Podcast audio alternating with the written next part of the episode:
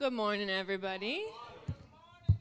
As you can see, yes, I am not Pastor Marvin, but he does allow me the opportunity to stand up here in front of you and preach. And it just happened that this morning he was sick. So he had already had me scheduled to preach months ago. Isn't it funny how God can even work out sickness so that there's a plan laid in place that I was already ready to preach, and that's the week that he got sick.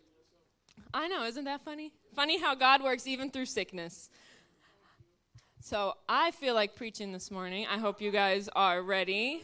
We're going to get into some deep stuff this morning. So if you got your floaties and your snorkel, put those on. I'm going to be preaching you a message called Pulled Apart. And it's from Matthew 17, verses 1 through 8. So I'm going to get right into that because God gave me a lot of stuff to give you this morning. So, Matthew chapter 17, verses 1 through 8. It's about the transfiguration of Jesus. You know, my favorite thing to preach on is the gospel. So, every time I get up here, I'm going to preach about the gospel. It says, Now, after six days, Jesus took Peter, James, and John, his brother, led them up on a high mountain by themselves, and he was transfigured before them. His face shone like the sun, and his clothes became as white as the light. And behold, Moses and Elijah appeared to them, talking with him. Then Peter answered and said to Jesus, Lord, it's good for us to be here. If you wish, let us make here three tabernacles one for you, one for Moses, and one for Elijah. While he was still speaking, behold, a bright cloud overshadowed them, and suddenly a voice came out of the cloud saying, This is my beloved Son, in whom I am well pleased. Hear him. And when the disciples heard it, they fell on their faces and were greatly afraid. But Jesus came and touched them and said, Arise and do not be afraid. When they had lifted up their eyes, they saw no one but Jesus only. God, thank you for who you are today. Thank you for giving me the opportunity to come up here and share your word. God, I pray that you open our minds, you open our hearts to hear and receive everything that you have to give. In your name we pray. Amen. So, if there's one thing you have to know about that one passage of Scripture, we should all know it's in one of four books that we call the Gospels, right? Matthew, Mark, Luke, and John. And the Gospels, they, they reveal Jesus' life. Not only the things that he did, but his entire life. Not just the fact that he died and rose again, which is like the number one thing, but they show his life. They teach us how, us how to have a life because we're not just called to go through life, you know, go here, go there, just haphazardly. We're called to have life and to have it more abundantly. The Gospels show that Jesus didn't just die, he lived. Jesus had a life. He didn't just he wasn't just born in the manger and then went right to dying on the cross. The Gospels show us every step along the way, the years and years and years, his whole ministry, his life up until his death and resurrection. But we often skip over that part that shows that Jesus was alive. He was alive. Yes, we think about, oh, he rose from the dead, but he was here on earth living, teaching us how to live. He didn't just exist, he lived. Are you a type of person who is living or are you just existing? I told you we were going to get into it today. You probably won't like me today. Some people go through life just existing, but God's already prepared you for something to do. He already has something for everyone. But we just go through life all familiar, all comfortable, when maybe God has something for you over here, but you're stuck over there. The biggest crime that we can have is dying with unused potential. God put potential inside of you, and He's counting on you to discover it before you die. If you go through, if you drive by a cemetery, when I drive by cemeteries, I think, man, how many of those people died without fulfilling their full potential for God? So the Gospels, they reveal not just Jesus' ministry, but his message. Jesus was the type of person who demonstrated and he declared. He did both. He had a balanced ministry. He could walk the walk and he talked the talk. A lot of people you can you can talk. You can talk about the Lord. You can talk about this. You can talk about that but you can't show it. Or you show it, but you can't back it up. You got to be the type of Christian that can do both. don't be the type of Christian that can only do one. Jesus could do both, and we're supposed to model ourselves off of Jesus.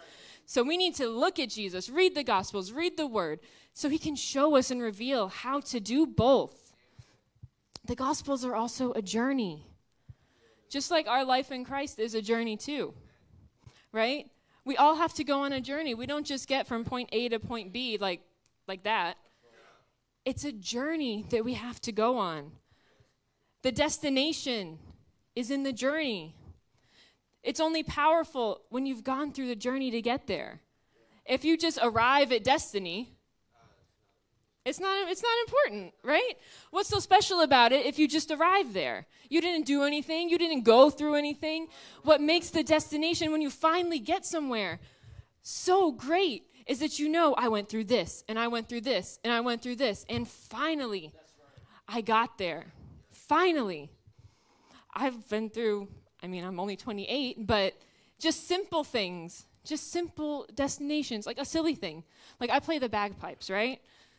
And when you play the bagpipes, you don't just own bagpipes. Like it's a really expensive instrument. You can't just pick them up and start playing.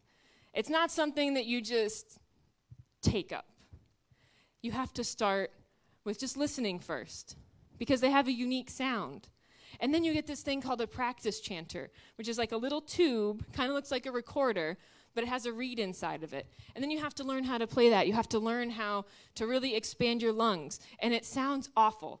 It sounds like a duck. It's horrible. Like I would always have to go outside or in my bedroom and put a towel under the door when I would practice my practice chanter when I was first starting because it takes a lot to get that reed to rotate.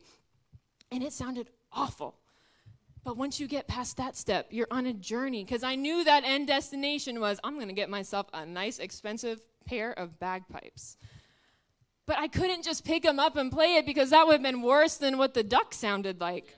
I had to build up to it and build up to it. And when I finally went through the course in teaching and lessons, I was finally allowed to search and find a pair of bagpipes. But I couldn't just get a random pair. There's special specifications. They have to make them custom for you because your arm has to fit a certain way and the pipes have to go a certain way. It's a very specific journey that you have to take to get the bagpipes. And finally, I got to that end point.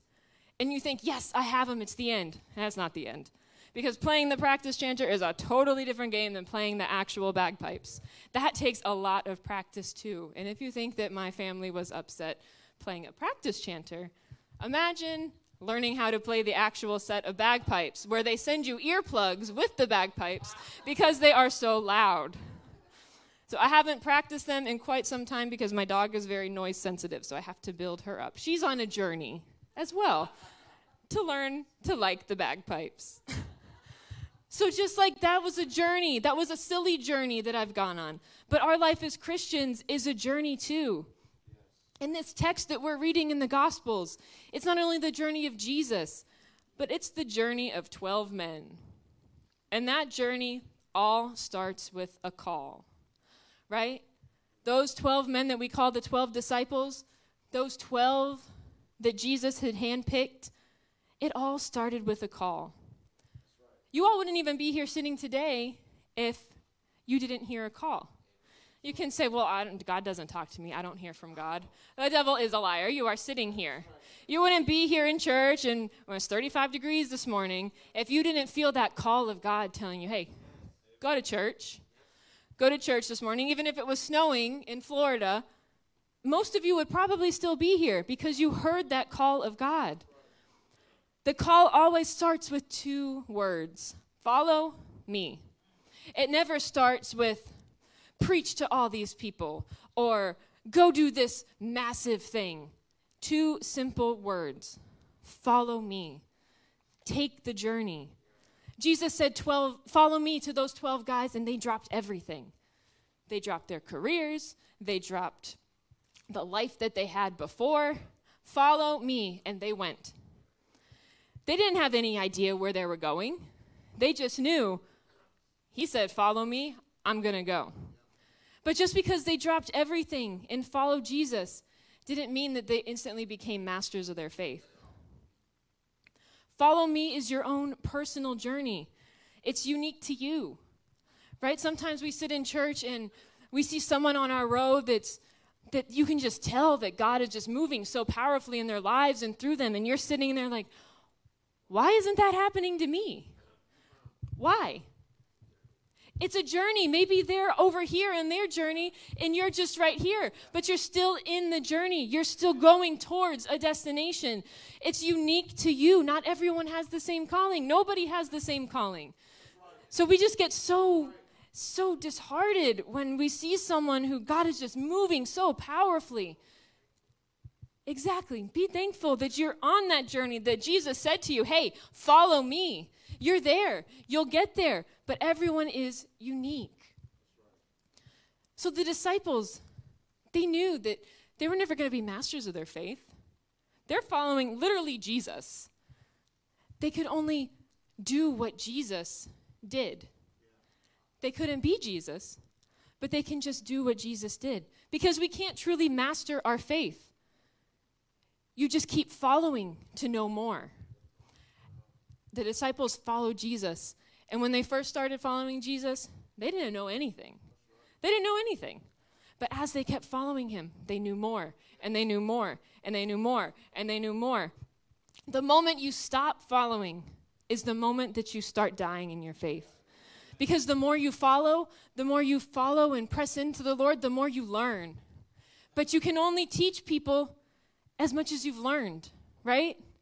I couldn't go, I've taken up to calculus 2 or calculus 3 in math, but I couldn't teach someone higher level math because I've never been there. I've never been there. Maybe Miss Brittany's taught something.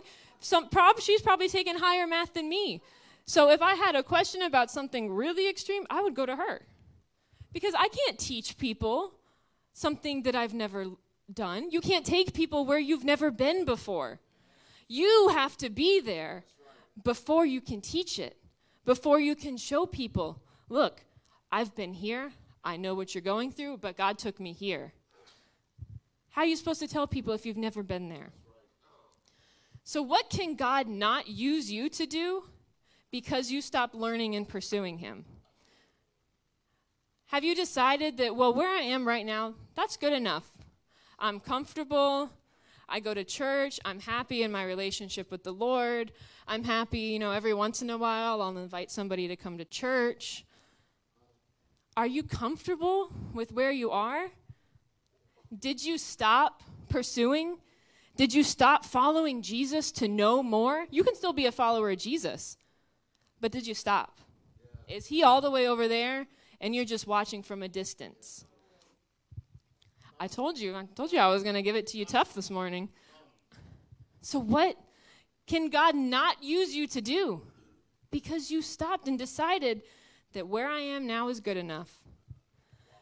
The disciples faced the same thing. They could have stopped any time, right? They could have decided, man, we never have any money. People are always trying to kill us and arrest us. I mean, we think we have it tough. We don't have that. It would have been so easy for them to say, you know what? I'm good where I am. I know Jesus. I'm content. But here, I'm going to stop here. I'm going to stop here. But they didn't. Exactly. But they did not do that. Everything you need to know and want to know about yourself, about anything, is in your next step in your pursuit with God. It's right there. You just have to step into it. We always say, well, this is happening, this is happening. Just keep pursuing. Get to that next step. I don't know the answer to this. I don't know why this is happening. God does. God does. Keep your faith. Keep stepping. Keep going on that journey. You have to keep following to know. So the disciples, not only were they following, but they were also set apart right? The Bible says as Christians, we're to be set apart. All right, so the 12 are set apart. But in this passage of Scripture, there's three Peter, James, and John that Jesus looks at the 12 and he pulls three apart. He pulls them out of the 12 As Christians, we have to be, we all have to be set apart. And people don't like to hear that anymore that holiness, we have to be holy. You know, holiness is not optional. God said, Be holy as I am holy. It's not, it's not something we like to do these days. We're like, oh, well, I can, you know, I can do this and that and then come to church. No, you can't. God calls us to be holy. Set apart is the lifestyle of a believer, whether you want it to be or not. There's, that means there's some things that you can't do. There's some people that you can't hang out with. There's some things that you can't say because you have been called to be set apart. So Jesus had 12 that were set apart. And just being part of the 12 that Jesus had handpicked to be his disciples, that would have been awesome. Can you imagine being a literal disciple of Jesus while he was there on earth? Seeing him turn water into wine and laying in a boat and all of a sudden he wakes up and doesn't even, you know, when I wake up, you know, you got to rub your eyes, you got to stretch. Doesn't even do any of that and he just says, "Peace be still." And instantly the water's still. And they're like, "Who is this?" Can you imagine being one of the 12 disciples and actually witnessing firsthand? That would have been awesome. Being a disciple of Jesus, which we are all disciples of Jesus, is still a huge privilege and an honor. And I think sometimes we lose sight of that.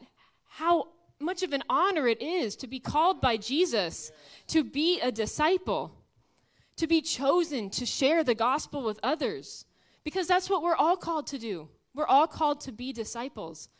But I think we, this culture has lost some of that. We've lost that culture of evangelism that we think that, okay, well, I invited someone to church job done. In like my grandma's day, she's a pastor, my grandparents are pastors. They would talk about Jesus at their work, they'd talk about Jesus everywhere, and then they'd invite them to church. But by the time they got to the church, they were already saved. They had done the work. They didn't leave it up to the pastors to do the work. They did the work. They were the disciples. They were sharing the gospels. And we've lost that as time has gone on. We've lost that fire of evangelism, of just leading people to Jesus. We leave it up to the church, we leave it up to the service. That's not what Jesus is calling us to do. The Bible doesn't say, make disciples of all nations in the church. It says, you go and do it. Don't leave it up to the people at the pulpit. Don't leave it up to the people in the back.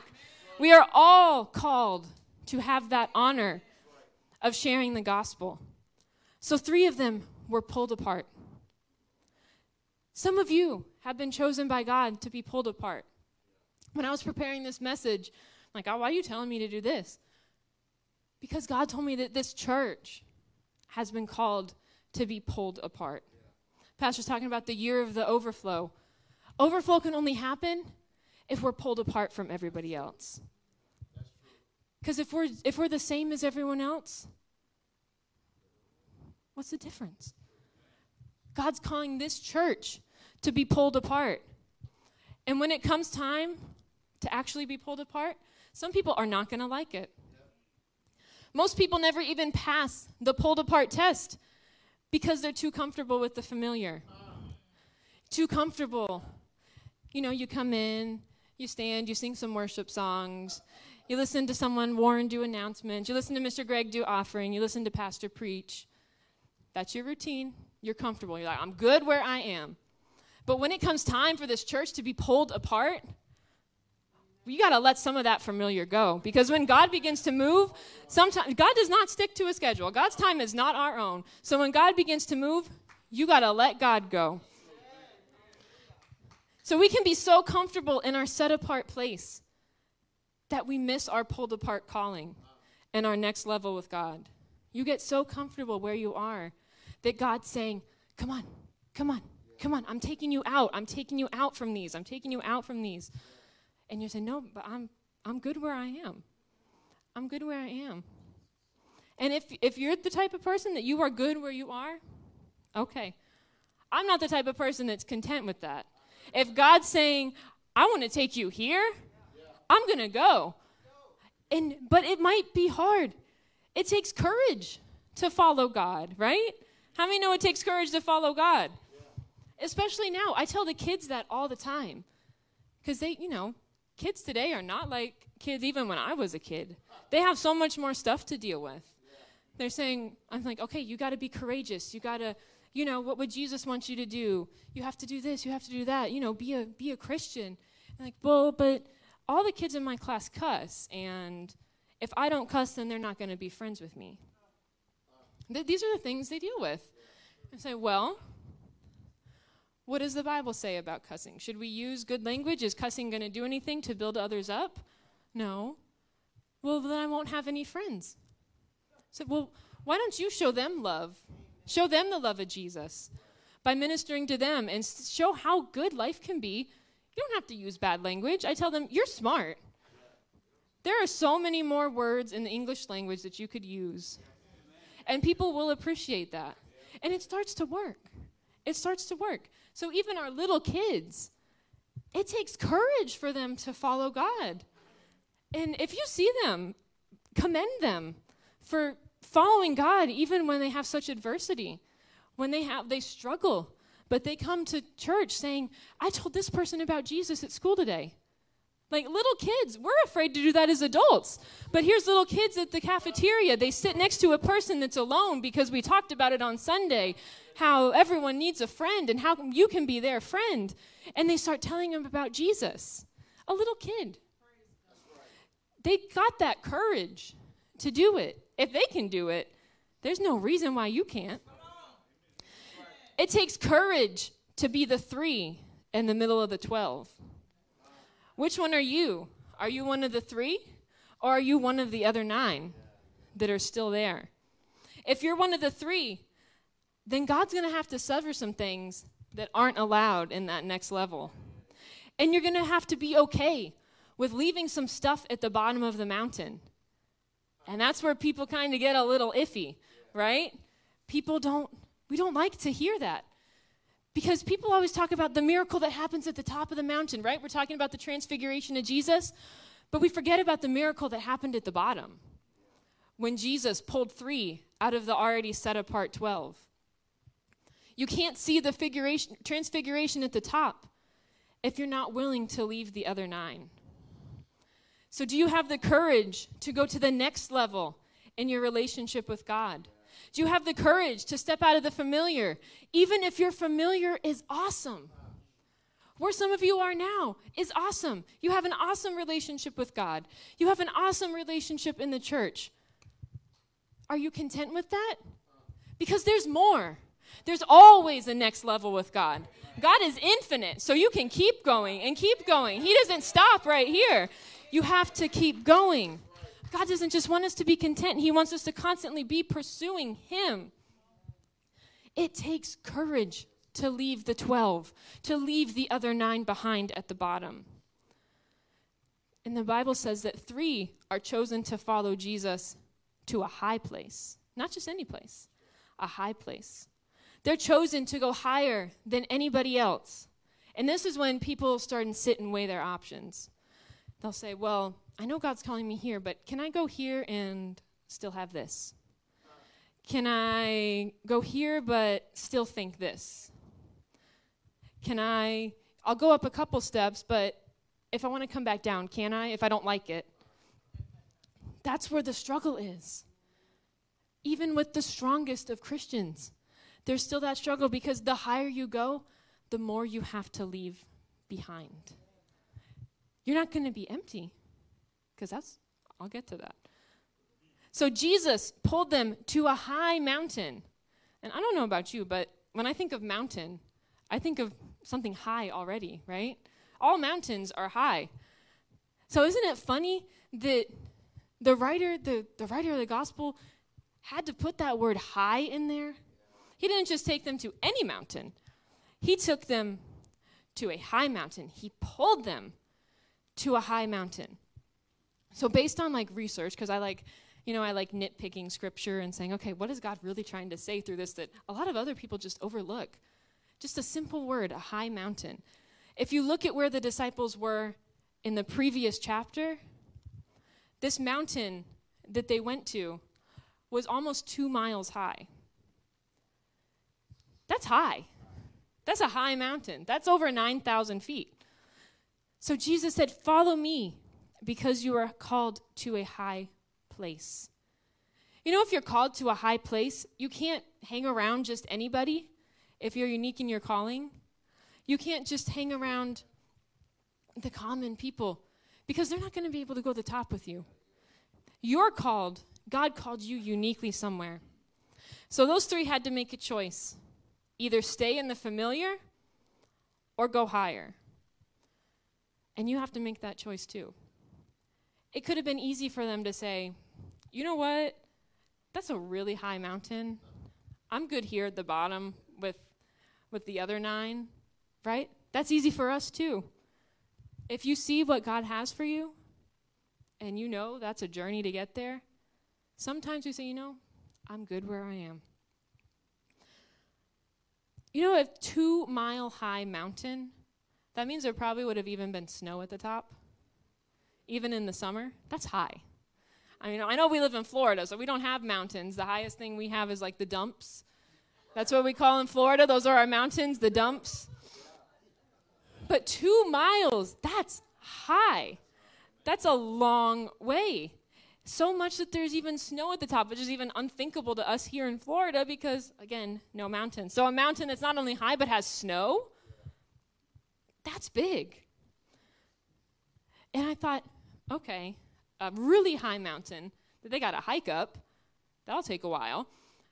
And it has snow at the top. Just like how our journey with Jesus takes us through seasons. You know, when you climb a mountain, there's no snow on the bottom. But as you keep going higher, you can start to feel the change. The weather will change, the type of trees will change, the type of flowers on the ground will change. As you're climbing, you're going through, kind of going through seasons. Just like our, our walk with Christ. Sometimes to grow you, Jesus has to stretch you through things that are uncomfortable in order for you to grow.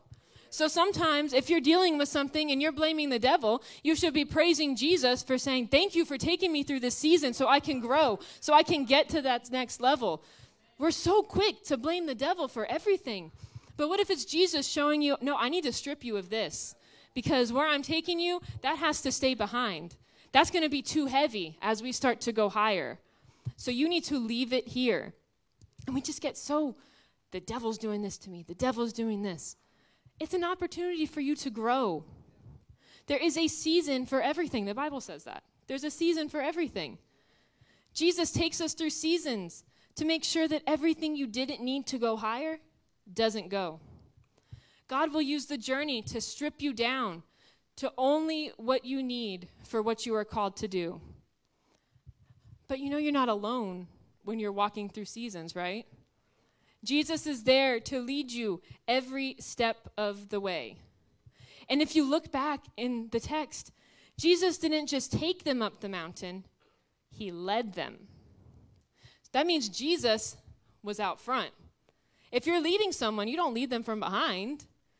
If you're leading someone, you lead them from the front. And that's what Jesus did.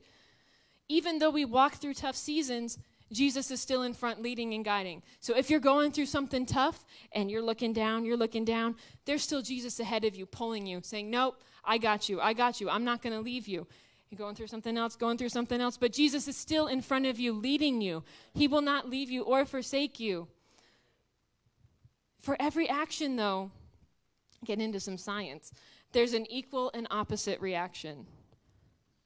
What do you mean by that? For every upward calling, there's going to be a downward craving. Right? Haven't you noticed that? Every time God tells you to do something or God really starts moving, there's always something that's trying to bring you back down. The enemy's not stupid, he's smart. He knows, well, if I can't mess with their call, I'm going to try and mess with their desire, their cravings, to pull them back down. He's going to entice you to come back down so you never reach that calling. The worst thing you can do for the devil is reach your calling and do what God has called you to do. Because then he knows, I'm going to lose this person, I'm going to lose this person, I'm going to lose this person. The devil does not want that. So he's going to try everything that he can to try and entice you to go back down the mountain. He's like, You don't need to go up there. I have this down here for you. That's better. Look, you can have this back and this back, and I'll even throw in this. The glory will pull you up, but the craving will try and pull you down. Your struggle is in the craving. You're tithing, but you're greedy. You're going to church in the morning, but maybe you're going to the bar at night. I told you you weren't going to like me. That's where the struggle is. We're human, that's our humanity. The glory is calling us up, and it's so powerful. But there's still those cravings down below that the devil is so powerful with. And we have to be careful to recognize that.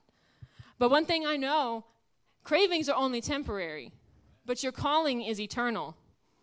God's calling you to a higher place. He's not calling you to the bottom of the mountain, He's calling you higher. And every time you get a call, every time you're going up the mountain, you see a glimpse of glory. My grandma used to sing me when I was little. I had I had like colic, so she would always sing me there's a new name written in glory. It's one of those old southern hymns. And I would only go to sleep if she would sing that song. And so when I was older and I could understand that, like, Grandma, what does that mean? A new name written in glory? What's that? I was I was three. I'm like, what's glory? And she was just explaining to me, you know, like a little kid, like, that's God showing us heaven. That's when heaven comes down for us. But he only does it in glimpses while we're here on earth. You kill the craving with those glimpses of glory. When you're walking through a tough place and you make it through, you see that glimpse and you keep going. You're going through something else. God shows you a glimpse of glory and you'll keep moving.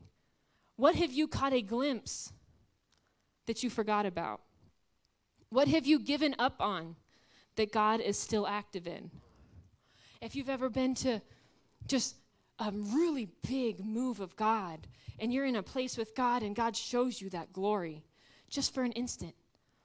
But it gives you the courage to keep going and going and going. I went to, three years ago, I went to a revival service in Jacksonville, and I'd never really been in anything like that. I've grown up Pentecostal, but this was like a revival service, and it was going.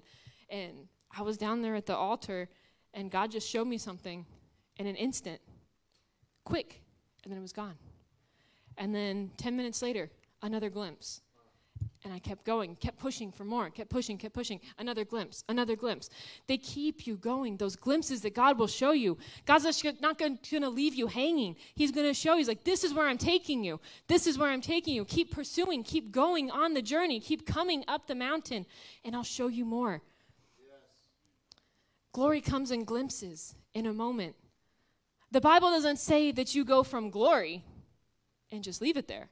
What does the Bible say? Oh, Mr. Greg got it. You go from glory to glory to glory to glory. You don't just stay in glory. God gives it in glimpses. Every glimpse releases a desire to keep on going and leave that craving behind. And you never know when God is going to give you those glimpses of glory. So always be prepared. That means don't check out during worship. Don't check out because you don't like the song, because what if God was going to use that moment to come in? If pastor's preaching, don't be sitting on your phone scrolling through Facebook. Because what if God was going to use something that he said right there and just drop a glory, glory on you? We always have to be prepared. Be ready in season and out of season because you never know when God is going to give you that glimpse. And maybe that's just what you needed to keep going through a tough season, but you missed it because you weren't paying attention.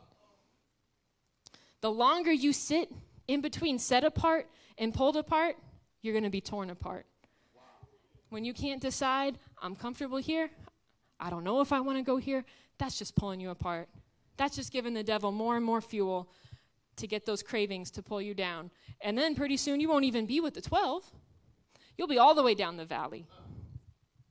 So, three men say they're going to go despite not knowing what the journey entails. They said, Where Jesus leads, leads, I'm going to follow. Jesus knows everything about you, even stuff you don't know about yourself. You know, the Bible says that God's the door, right? And then the Bible says that we also have the keys. So Jesus is both the door and the key. He gives you the keys, and you have the keys, but Jesus will start moving as the door. So you get to the door, and it's gone. The door's over there. But he's still leading you because you have those keys. You know what the key unlocks. So you're going to keep following and keep following and keep following and keep following. I told you I was going to go deep. That's kind of a deep concept. But I know you can I know you can track with me, right? You have the keys. You have the keys to the kingdom. Jesus is the door. You have the keys. The door is still moving. The door is still moving until you get to the final destination, until you fulfill your calling. You have the keys to it. But some people drop the keys. They decide, that's not worth it anymore. That's too much. Or they stop pursuing the door. They say, well, that back there was better. You keep moving. The door keeps moving. I, that's a lot of work. Yeah, it is. But the end result is so worth it. The destination at the end of the journey is so worth it. Every time you follow him, you're making progress. Even if Jesus seems farther away, you're still making progress towards it. Little steps, even the tiniest of step, is still progress. And you can tell the devil that and be like, Devil, you might be trying to pull me back, and even though it was just an inch that I went forward, that's still going forward. He can't touch you if you're still moving forward with God. Jesus is the only one who has the door and the keys. And Jesus takes them up by leading them. And he takes them up gradually. If you've ever been scuba diving somewhere really deep, you don't go from the bottom to the top in two seconds. No, the pressure, it's too great. You have to go gradually.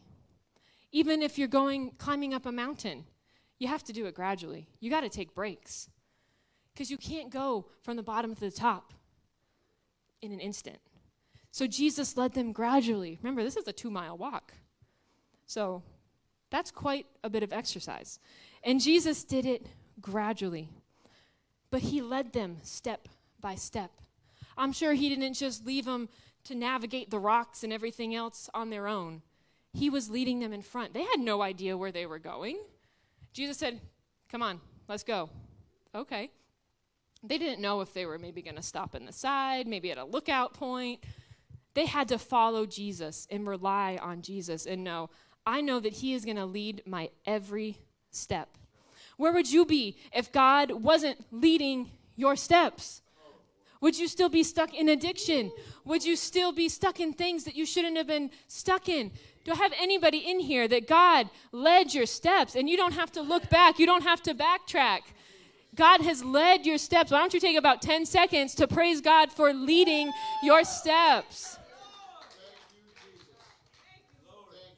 Even if the steps were small, it's still progress. The steps of a good man are ordered by the Lord. If you go up to a high place, it'll also take your breath away. It's hard to breathe. If you've ever been in the mountains, even in the car, if you're driving up a mountain, as you get higher, it gets harder to breathe. The air gets thinner, it's heavier. That's why he took them up gradually. But maybe he took them up so high because they were meant to lose their breath. Down at the bottom, their breath was good enough to get the job done. Down at the bottom, they knew what they were doing. But at the top, they had no idea. In the high places, the breathing gets heavy and the breathing gets harder. You don't have energy when you don't have breath. That's why the breath of the Holy Ghost matters at higher altitudes. When you go higher and higher with God, your breath is going to get taken away so He can give you His. That's when the miracles start happening. When you say, God, I can't breathe, I need you. God will make you lose breath so you can gain His. For every breath that He gives, the Bible says, let every breath, everything that has breath, praise the Lord. So as you keep going with God, that's why you don't stop worshiping. That's why you just don't decide to stop. That's why you keep pressing in with praying because the more you go higher with God, the more you lose of you and the more you gain of Him. So let God take your breath. The higher they were walking, the more they started losing their breath and gaining his. So they're walking, they're walking, they're walking. They should be getting tired, but they're not because God is fulfilling them, God is keeping them sustained. And finally, they get to the top. God didn't pull you apart for you not to make it to the top. The fact that you said yes to being pulled apart from the rest is the promise that you're going to get there. And once they get there, something awesome begins to happen. Jesus begins to transfigure. But he didn't relocate them to transfigure before them. He didn't take them to a different country. He didn't take him up to heaven. It's still the same mountain, the same place, but a different space. The other nine were on one level, and those three were on another. Say, well, why didn't God just take him somewhere else? When God starts to move in you and change you, sometimes He'll leave you in the same place because that's where your testimony comes in. You say, I was here, but God brought me here. And now look at me. And God can do the same for you. They were in the same, on the same mountain, but on totally different levels. God doesn't have to relocate you to change you. Jesus was the one that changed. When God gets ready to do change, He's going to change you first. We always pray for, I need this person to be changed. God, change this person. God, change this person. We should be praying for God to change us first. Because maybe there's some things that we're still holding on to that aren't allowing us to reach that person because we're not at that next level yet. There's some stuff that we got to let go. It was the same Jesus, but he took them to a place to show them that he was more than they had ever seen. See, at the bottom of the mountain, they knew what he could do, they'd been with him. But at the top, they had the revelation of who he actually is. They'd heard about it, he'd talked before, but when he transfigured, they saw something that they'd never seen before. He was the same Jesus, but he had different DNA. Just like when we're Christians, that's how change happens in us. It's the same us, same place, but different DNA. We're children of God, completely transformed. You look the same, you smell the same, you wear the same clothes, but inside there's a change that happens. And Jesus was showing them that change.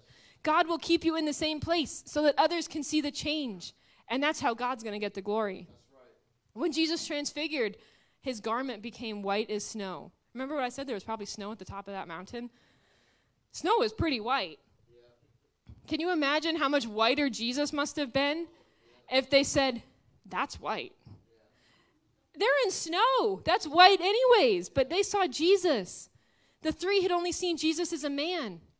And even though maybe they were wearing white clothes, you know how we wear white stuff, and even as much as much bleach you put in it, it's still not going to be perfect white. Our righteousness will always be as filthy rags. But on that mountain, they saw true righteousness. When you let Jesus transfigure you, it won't be long before everything that you touch gets transfigured too. So then something else happens. Elijah and Moses show up. So here's Jesus transfiguring, and then all of a sudden, here's Elijah and Moses.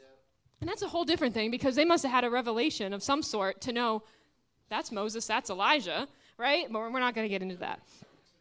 Because how did they know? They didn't have pictures, they didn't know. But why Moses and Elijah? I'd always wondered that. And then God told me Moses is what God had done, Elijah is what God will do, and Jesus is what God is doing. What was, what is, what is to come. God showed me that. I was like, whoa. I always thought Moses, okay, Moses and Elijah. But then when I thought about it, I'm like, man, God is so cool. He could have picked anybody, but he picked those two because of what they stood for and what they did. So here we go, right in the middle of Jesus, Moses, and Elijah having a divine, supernatural conversation. Someone's got to chime in. Of course, it's Peter. We just finished a whole nine week series about the life of Peter in kids' church. And they, one of the kids said, Peter did a lot of things. He messed up a lot. I'm like, yeah, he's a, he's a person. Yeah. He said, Peter talked a lot when he shouldn't have. yes, he did. And that's what Peter was doing again. Yeah. So here's Jesus, Moses, and Elijah having this probably awesome supernatural conversation that they're getting to look at. They didn't, Jesus didn't have to take them up there, but they're getting to see this happening. And Peter's like, hey, you know what? It's good that we're here. Why don't we build three tabernacles? He just needed to shut his mouth because he was witnessing a divine conversation. A talking mouth can't receive. So when you're listening to God, shut your mouth. I'm serious. If you're talk, talk, talk, talk, talk, talk, talk, God, God, do this, do this, do this, help me with this, help me with this, and God's trying to talk to you, and you're just too busy talking, you're not going to hear anything. So Peter starts talking, and all of a sudden, you know it's bad. When God opens up the heavens and starts talking, only the second time in the entire New Testament that God actually physically talks and says, This is my son, listen to him. He basically told Peter, you know, Peter, shut up. Sometimes we talk so much that we miss impartation. We talk too much that we miss an altar call. And sometimes we even talk ourselves out of a breakthrough. So it's time for us to hear and receive to get to the next level. And this is my last point. When they finally put their heads down, shut their mouths, and looked up, they saw no one but Jesus. You know you've come into glory when the only thing you can see and desire to see is Jesus alone. So, how many of you have gotten stuck, have gotten content with where you are, being set apart with the 12 at the bottom? How many of you have not really taken time to just take 30 seconds and worship?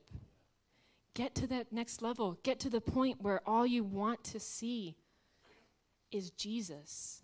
Nothing else not the people next to you, not where they are in their journey, your unique journey. Don't worry about anything else going on, people talking. Don't try and talk. Don't try and ask. Listen and receive. So that's my altar call today. I'm not going to have you come up here. We're just going to take 30 seconds or a minute, however long God leads, to just worship Him. Get to that next level in Jesus. Praise Him. Worship. You don't have to be quiet about it. You know, when I get up here, I'm loud. Totally different from when I'm back there in the back because I'm usually shy. But don't be bashful about it. You shouldn't care if someone in your row is sitting there being quiet. You praise Jesus, how Jesus calls you to praise if you want to shout, if you want to dance, if that's how Jesus is telling you to get to that next level, if He's calling you to be pulled apart, then follow Him. Follow Him with your praise. Worship Him to get to that next level. And as you continue to worship, you'll feel it. You'll feel that glimpse of glory. You'll feel Him coming in saying, Come with me, follow me. I'm taking you up the mountain. I'm leading you step by step. I'm going to pull some things off. So some people might be having to deal with pulling thing, some things off, leaving some people behind, leaving some thoughts behind, leaving some addictions and cravings behind. But as you go higher, God is going to sustain you with the things that you didn't have before. You don't need that when God's going to give you something better. So worship Him. Take 30 seconds and get to that next level in Jesus. God, thank you for taking us to the next level. Thank you for pulling us apart. We're not content to stay at the bottom of the mountain with the other nine. We're called to be the other three, called to be pulled apart. Show us the overflow of your spirit. God, as we go higher and we lose our breath, fill us with the breath of the Holy Spirit, and then we can breathe it on others, overflowing with your glory. God, we just pray that you show up right now, that you give us those glimpses into glory right now, God. That those who are struggling as they worship, they see those glimpses and it gives them the strength to keep going until they catch another glimpse. God, thank you for everything you're doing today. Thank you for taking us up the mountain, for changing us, for giving us a testimony to share with others. God, it's an honor to be your disciples. It's an honor to be called to be pulled apart from the other nine. It's a complete honor.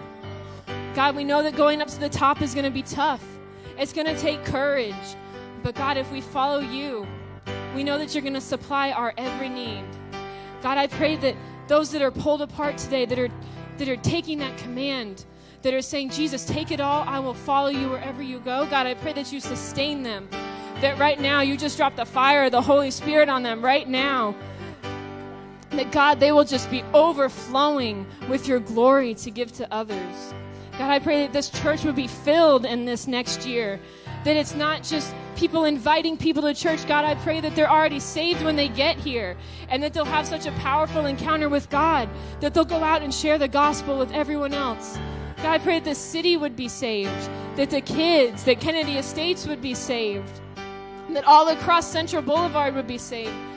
God, that we would be at the top of that mountain, that we would leave the other nine and not look back, that we would be okay with leaving the familiar and letting the glory of God come, even if it messes with our schedules, even if it messes with this or that, because you are the ultimate timekeeper, God.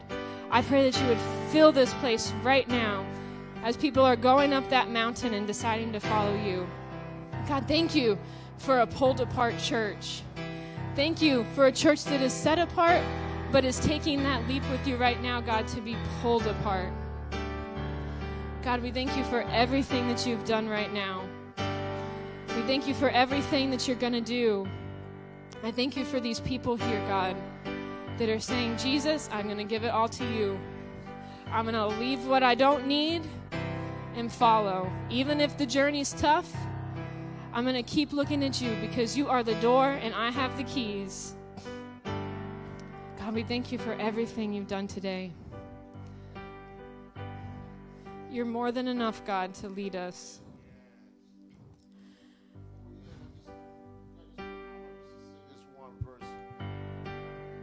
Is my mic? Praise you, God. Come, let us worship King.